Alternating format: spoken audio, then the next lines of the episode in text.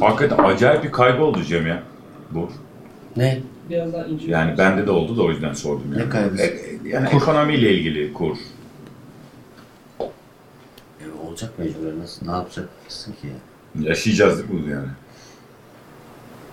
Yani bunu böyle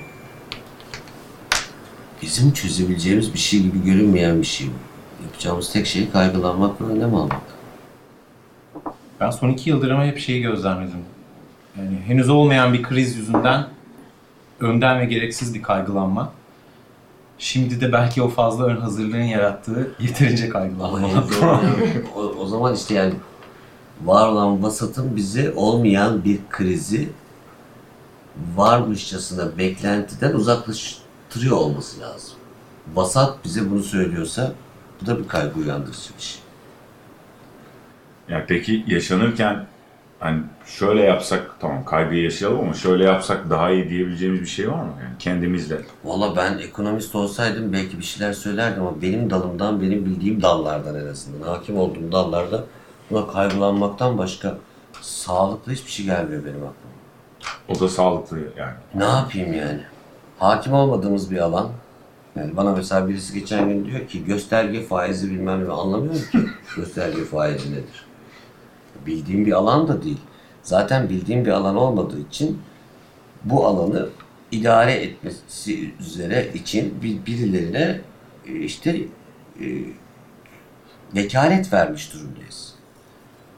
Vekalet verdiğimiz kişilerin bunu iyi yönetmesinden başka beklentimiz yok. Ama sürekli kaygı uyandıran bir vasat varsa da bu vasatı da gene o vekaleten bu işi yürütenlerin toparlamasını beklerim ben. Yapacak bir şey yok. Ben yaratmıyorum bunu. Biz yaratmıyoruz. Hatta şeyi de çok duyuyorum ya dış güçler. iş güçler, dış güçler. E dış güçler, iş güçler de e, ben zaten seni beni dış ve iş güçlerin yarattığı olumsuz fırtınalardan e, korumak için vekalet vermişim sana.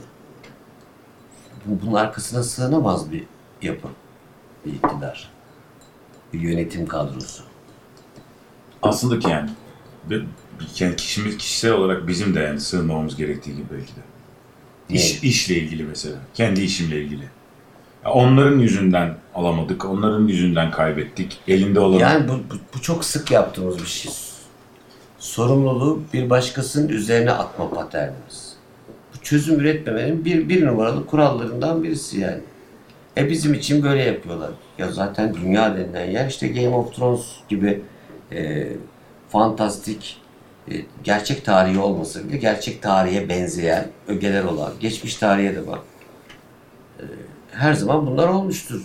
Dolayısıyla ülkeyi yönetenler, ülkeyi yönetimini teslim ettiğimiz, vekaleten kendilerine verdiğimiz yapıların bizi bunlardan bekle, korumasını beklemek durumundayız. Ben ne yapayım mesela ben aynı zamanda ne bileyim işte o zaman itfaiyeci de olayım. Aynı zamanda işte ekmek de pişireyim. Bir insanın her şeye hakim olması beklenemez. Dolayısıyla bizim bunu teslim ettiğimiz yapıların bahanelerin arkasına sığınmadan bizi korumasını beklemekten başka şansımız yok. Peki bu kaygılanma sürecinde kaygıdan kaçmak için eğlenceye ya da farklı kaçış yöntemlerine daha fazla eğilim beklenir mi böyle dönemlerde? Ya beklenir tabii ama e, şimdi ne yok Kö- köy yanıyor deli saçını tarıyor. Öyle mi yapalım? Yani kaygı üreten, kaygı oluşturan ortamlarda kaygısızca var olmak da çok da ruh sağlığı olarak da akıllıca bir davranış değildir. Yani şu anda birdenbire burada deprem olsa biz hala bu sohbeti devam ediyor olsak bizi deli demeleri beklenir. Tabii ki kaygılanacağız kaygıyla çözüm üretmeye dönük bir şeyler yapacağız. Bunu kaçabiliriz. Bir tanesi bu olabilir. Önlemler alabiliriz. Ama bu bu seferki kaygının e, bizim yönetebileceğimiz bir, bir şeye benzemiyor.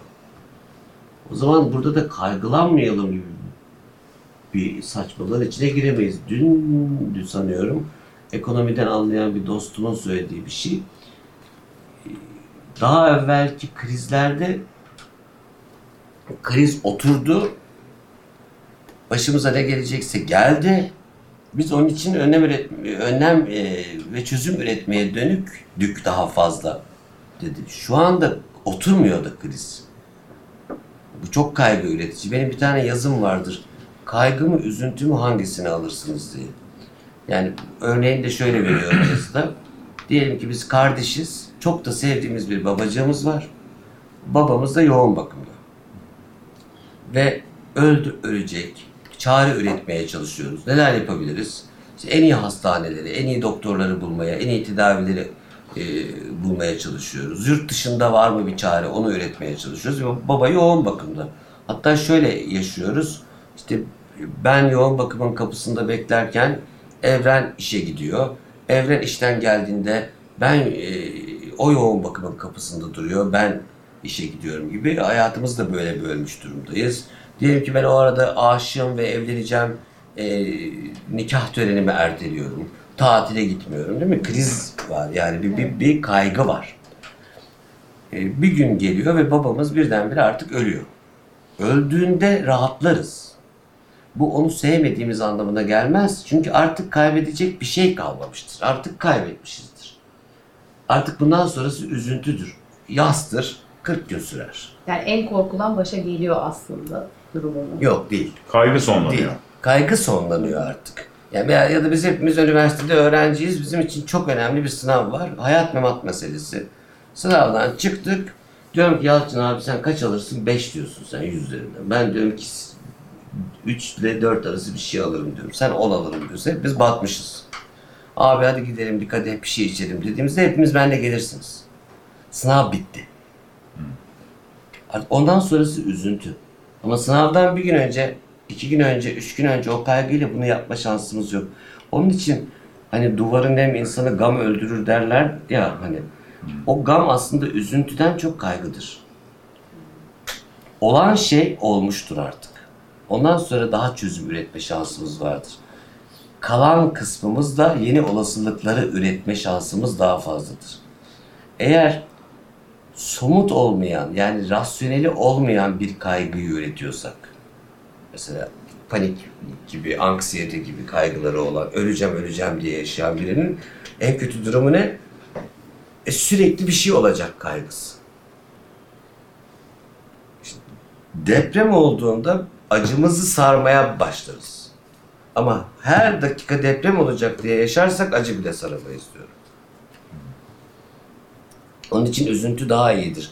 Hatta böyle ilişkilerde de böyle kayıp korkusunun abartılı olduğu durumlarda e, ilişki bittiğinde bir süre sonra daha rahatlarız. Eğer çok kayıp korkusun var, kayıp korkun varsa kaygın bitmiştir. Bizi mahveden şey olma ihtimali olan o kaygılı durumdur. Şu anda da bizim keşke hani en sıradan insan bile bir dibe vursak çıkacağız diye bir laf ediliyor. Aslında fark etmeden insanlar bunu söylüyorlar. Şimdi ne olacaksa olsun da Aksiyon planlarını ondan sonra e bakalım. mesela biz yayıncıyız şimdi diyelim. E, diyelim hatta yayıncıyız. Geçen gün bir matbaacı arkadaşla konuşuyorum. Şimdi kağıdın artık bundan sonra eskisine göre 10 kat fiyatlı olduğunu bilsem diyor hesaplarımı ona göre yapacağım diyor. Ama diyor yarın 8 kat, yarın 10 kat, öbür gün 11 kat onu yani çok kaygılı. Yani insanı çok tedirgin eden bir şey. Felç edici bir etkisi var Tabii, bence zaman tabii, zaman. tabii, tabii, tabii. Onun için yani üz- üzüleceğimiz yere bile gelsek durumumuz daha iyi olacak. Ama her gün her gün her gün ben mesela çok açık söyleyeyim bu kadar yıllık hayatımda belki işte yurt dışına tatile giderken e, döviz bürosuna girip e, e, yurt dışında harcamak üzere döviz aldığımda ki ben ancak dövizi bunun için alan biriyim yani biriktirmek için döviz almadım hiç. E, aldığımda kağıda bir bakarım kaç liraymış kur diye. Ben ya, ben her gün kura bakıyorum mesela. Çok saçma. Beni bu hale getiren. Benim kurla işim ne gibi görünüyor. Ama işim var. Çünkü bütün hayatımı etkiliyor ve her gün ne olacağına dair hiçbir bilgimiz olmaksızın kaygılı bir beklenti içindeyiz. Ve ben zaman içinde şunu anlıyorum ki ekonomi de çok fazla ruhsal meselelerden çok etkilenen bir şey. Yani birisinin rahatlatıcı bir açıklamasıyla e, Sevda Bankacı bilir. Değil mi? Bir takım göstergeler mi diyeyim ne diyorsunuz bilmiyorum ama düzelmeye başlayabiliyor. E bizim ya babanız olduğunu düşün evde. Kaygılı durumu mu bitirmesini beklediğimiz kişi babalar ve annelerdir.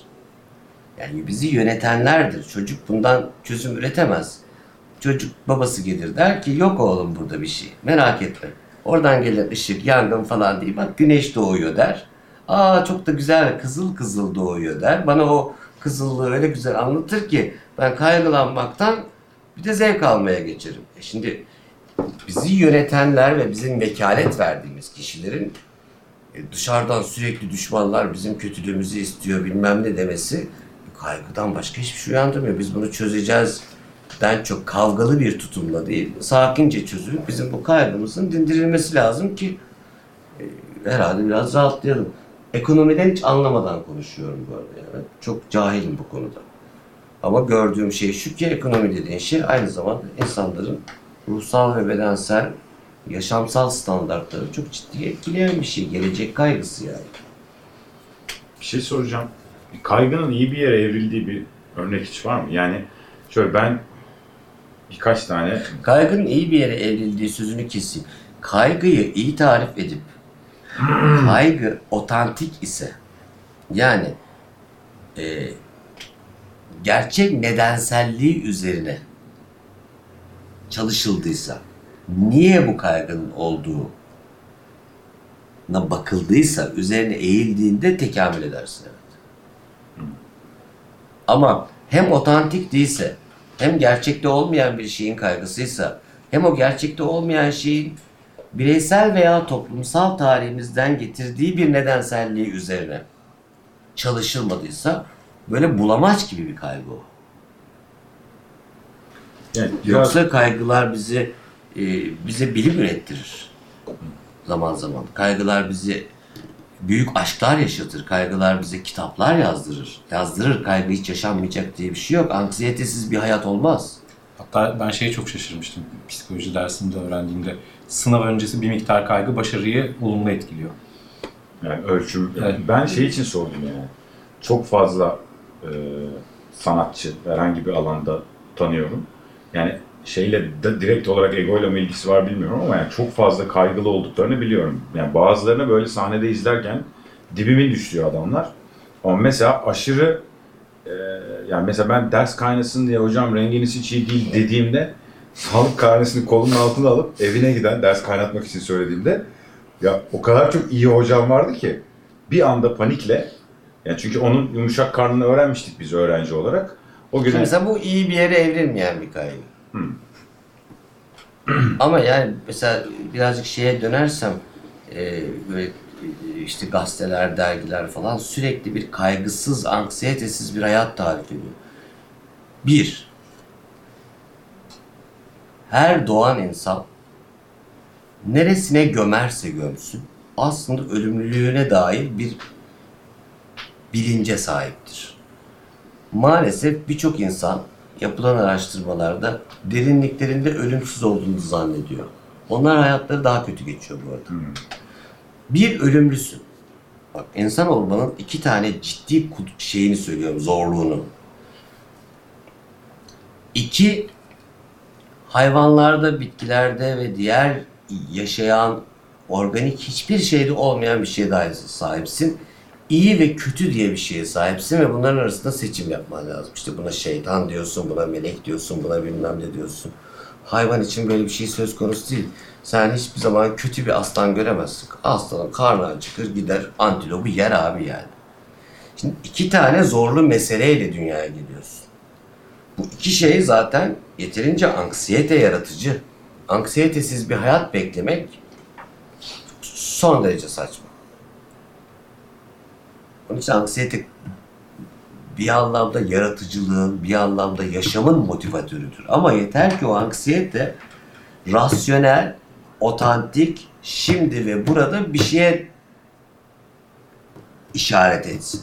Şu anda deprem oluyor, kaçıyoruz. Niye anksiyete yaşamayayım? Korkunun bizatihi kendisini yaşarım. Anksiyete de korkunun kaynağı belli değildir. Biz niye kaygılıyız? Kaynak da çok net değil. Nereye doğru evrildiğimiz de belli değil. O, o kaygının süregenliği e, zorlu. Bir de bu ne yapar?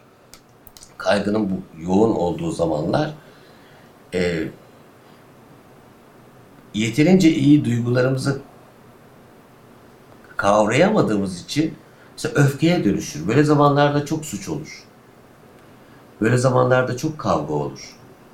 Yani mesela geçen gün e, benim e, sosyal medyadan bir iki kere yazıştığım e, senarist bir arkadaşımızı kafasına bir şeyler vurmuşlar. Karaköy'de bir yerde ölmüş yani adam.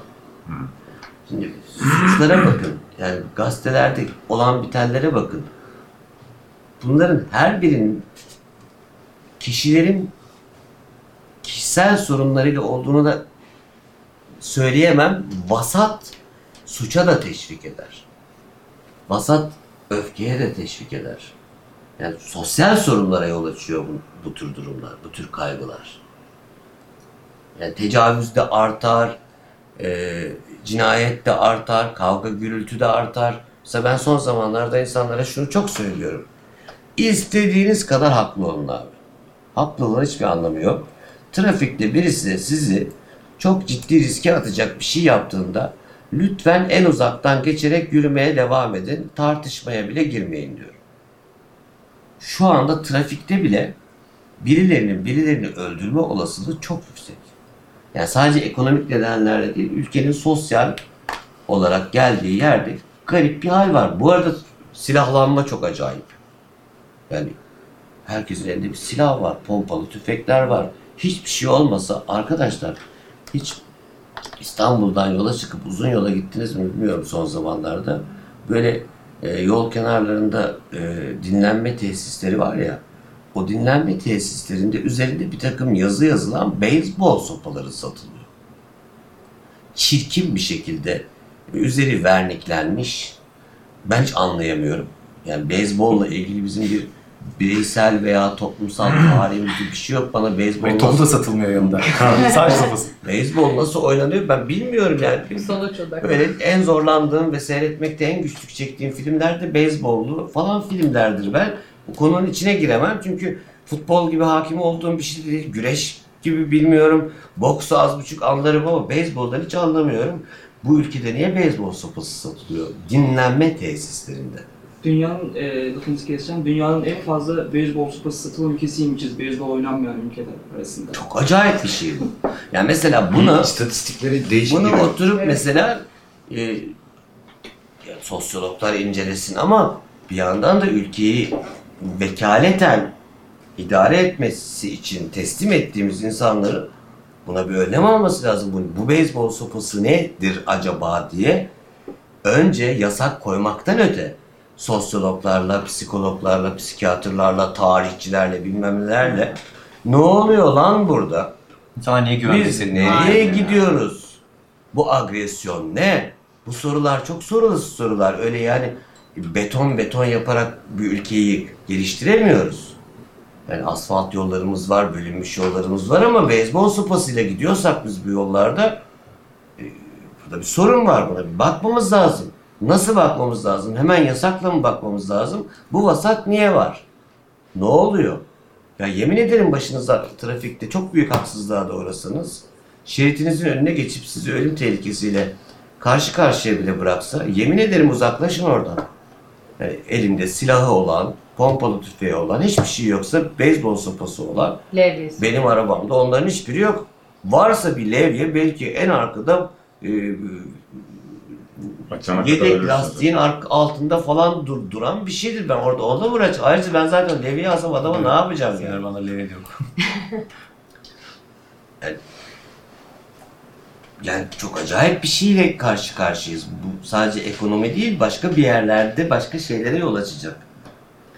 Şimdi giderek artan şiddet eğilimini hani insandan insana, insandan hayvana ve hatta insandan doğaya karşı da olduğunu görmeye başladık. Yani insanlar aslında doğaya bile böyle öfkeli gözüküyorlar. Çok ciddi zarar verme eğilimi var. Hani en güzel mesela tatil yöresine gidiyorsunuz. Çok güzel bir yerde dinlenmek için duruyorsunuz. Her yer çöp içinde.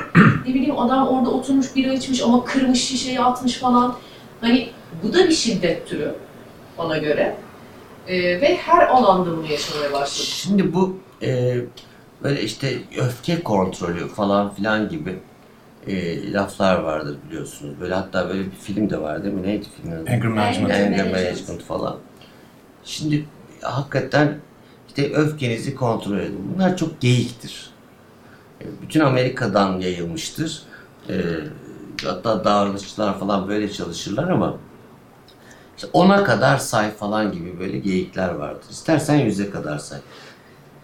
Eğer kişi gerçek duygularını fark etmiyor, hissetmiyor, hissetmeye kendini bırakmıyor, hissettiklerini bir de ifade edemiyorsa, geriye kalan çok daha rahat gösterilen duygulardan birisi öfkedir. Mesela Türkiye'de bir erkeğin ağzından bir erkeğe, yine bir dostuna ya bu yaptığın beni çok incitti diye duysanız şaşırırsınız. Ben hatta bunu bir arkadaşıma söylediğimde şey dedi bana. Ay biz kadın mıyız dedi. Ya incinme duygusunu kadınlıkla hatta kadınlığı da olasılıkla daha zayıf bir yere kodlamış durumda. Bir sürü duygumuz vardır. Ne yapar kişi? ifade edemediği bir sürü duyguyu ya dışarıya ya kendi bedenine öfkeyle çevirmesi daha zordur. Çünkü öfke maalesef daha rahat ifade edilebilir ve kişinin kendisini hala güçlü zannettiğini zannettiği bir zemin oluşturur. Öfkeli olmayı güç zannederiz. Aslında bununla baş edemiyorum. Bu bana çok iyi gelmedi. Bu beni ağlatıyor. Bu beni çok incitiyor demek daha büyük güç ister. Çünkü narsistik bir yere dokunur o çoğu insanda. Aslında kırılganlığımıza sahip çıkmak daha Kırılganlığı- büyük bir güç. Tabii ki daha güçlü, daha güçlü bir duruş o yani. Ben buna bunda beceremiyorum, ben buna alt, alt edemiyorum, benim buna gücüm yetmiyor demek çok güçlü bir duruştur. Ama kültürel vasat, toplumsal vasat bunu güçsüzlükle kodladığında bu size ne kalıyor geriye? Öfke. Hatta adam gurur duyar yani. Dövdüm onu. Vurdum ona. Ama acaba orada e, şiddet gösterdiği trafikteki diğer sürücü mü? Gerçekten karısı mı?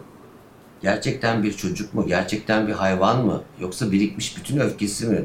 İfade edemediği bütün duygularının ortaya çıktığı, saçmaladığı yer mi? Yoksa bir takım kodlar mı? Bireysel tarihinden veya toplumsal tarihinden getirdiği kodlar mı? Yani öyle kodlar var ki bize işte şu ırk pistir, bu ırk tembeldir gibi kodlar da var yani. O çok acayip öfkeler var orada. Ama demek ki çözüm üretme yöntemi olarak duygunun dışa vurumu olarak duygunun dışarıya çıkacağı tek yöntem öfke olarak kaldıysa yandı gülüm keten elma. Salt öfke doğuran durumlar olamaz mı? Olur. Olur. Öfke de sahip çıkılması gereken duygulardan biridir ama öfkeye sahip çıkmak için mesela ben evrene öfkelendiğimde ne yaparım? Evren bu beni çok öfkelendiriyor diyorum. Öfkemi ifade etmedim mi? Benim çok canımı sıkıyor, sana çok kızgın oluyorum diyebiliyorum. Ama evrene vurduğum anda başlar sorun. O fizik bir şiddet artık. O artık sınırların ihlali. Onun beni öfkelendirişi ve benim bunu ifade edişim haklı veya haksız olsam beni anlamaya başlayabilir orada. Ama vurduğumda anlamaz abi. Vurduğunda yapacağı tek şey vardır. Ya savunacak, ya kaçacak ya da o bana vuracak. Durup dururken sen birine vur bak ne yapıyor sana. Ya kaçar, ya küfreder, ya da o da sana vurur. Yani burada çözüm var mı? Ya Toplumlar arasında, ülkeler arasındaki ilişkilerde bile mesela böyle bakılmıyor mesela. Yani benim e, son zamanlarda Twitter'a yazdığım bir şey olsa gerek. Şöyle bir şey yazmıştım. İntikam bir sorun çözme yöntemi değildir. İntikam zulmün el değiştirmesidir. Zalimliğin el değiştirmesidir. Peki ama burada e, duygularımızı gösterebiliyor olmaktan bahsettik ya. Gösterelim. Göstermek demek illa fizik şiddet demek değildir. Beyzbol top- sopası gibi bir şey. Ya bir tarafın arabanda tuğra resmi var. Bireysel tarihim ve toplumsal tarihime sahip çıkıyorum diyorsun. Tuğra resmi var. Ne güzel. Osmanlı'yı seviyorsun. Sev zaten. Ataların. E bir yandan beyzbol sopası burada bir saçmalık var. Kılıç mı taşısın? Sürmeyelim bıçağı. Burada bir saçmalık var.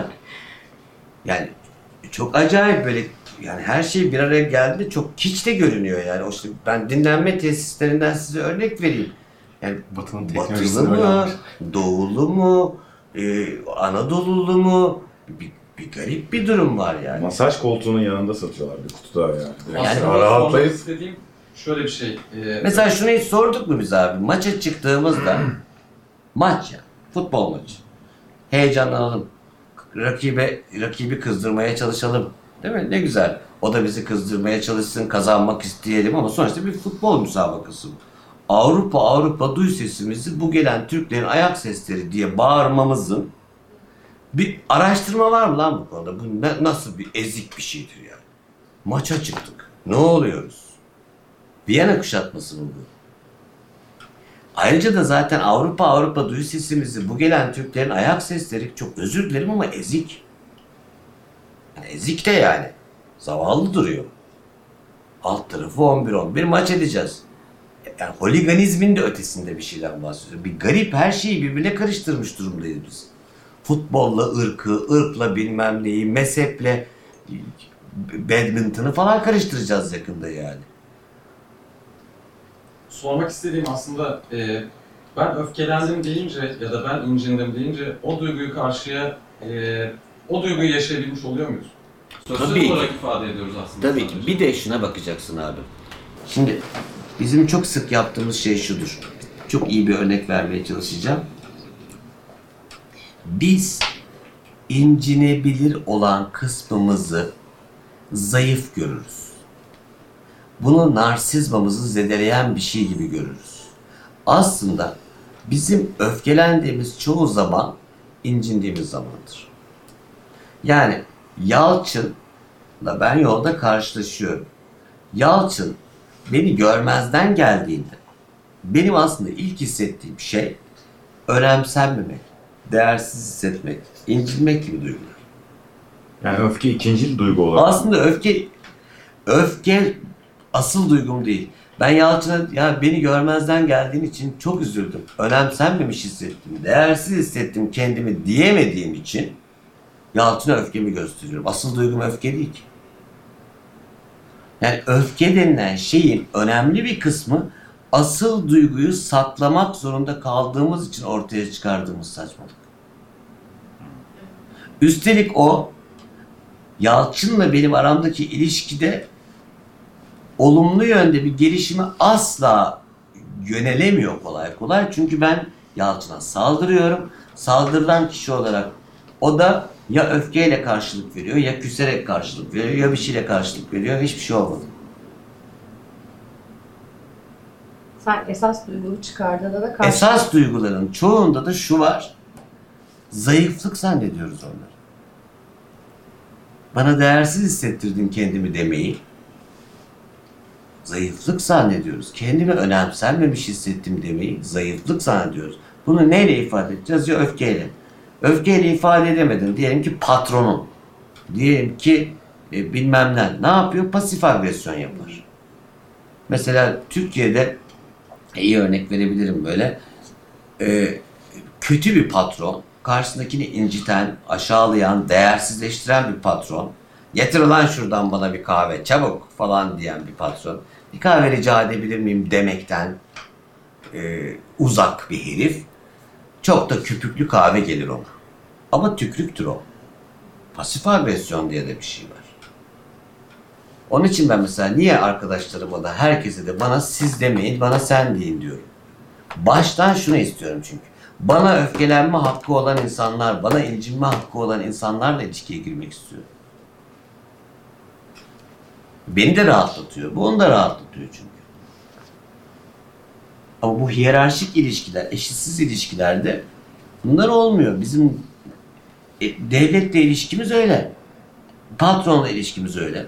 Öğretmenle ilişkimiz öyle. Anneyle ilişkimiz, babayla ilişkimiz öyle. Geriye ne kalıyor abi? Korku, öfke, korku, öfke, korku, öfke. Ya da işte öfkenin pasif bir şekilde, pasif agresif biçimde ifade edilmesi. Ya babacığım bu yaptığın beni çok incitti diyemiyoruz. Zaten çocuk düşüyor. Düştüğünde anne niye düştün diye bağırıyor. Ulan düştü la bir dur. Bir dur yani. Bir, bir pansuman yap bir şey yok de öp. O da zaten suçlamayla dönük. Her şeyimiz bizim suçlu, mağdur, öfke, korku. E bunları çalışmadan, bunlar üzerinde uğraşmadan hiçbir şey düzelmez. Ekonomimiz de düzelmez. Çünkü birbirimizi anlamaya dönük değiliz. Etiği, bak bu tür, bu tür kaygılı dönemler etik değerlerin de çok aşındığı dönemlerdir. Onu da söyleyeyim. Birbirini kandırmalar, hırsızlıklar, e, borçlarını ödememeler, ödemelerin yapılmadığı, bayağı böyle etik olarak da şimdi aşılacağız. İnsanı survive modunda bırakırsan, insan zaten survive modunda bir canlı. İnsan zaten ölüm kalım canlısı. Bir de üzerine bunu başka bir anlamda survive modunda bırakırsan etik değerleri aşındırırsın. Ahlaksızlığın dibine vurursun. Her şey mübah olmaya başlar. Onun için mesela savaşlarda, şunlarda, buralarda işte ganimet diye bir şey vardır. Niye? Savaş var diye. Normalde sağlıklı bir dönemde ganimet, e, düşmanın e, malına el koymaya ganimet gözüyle bakılmaz hırsızlıktır o. Ama bu tür dönemlerde etik aşınır. Etik aşındığında insanlık aşınır. İnsanlık aşılınca zaten işte doğa da aşınıyor, her şey de aşınıyor. Geldiğimiz yerde bu oluyor.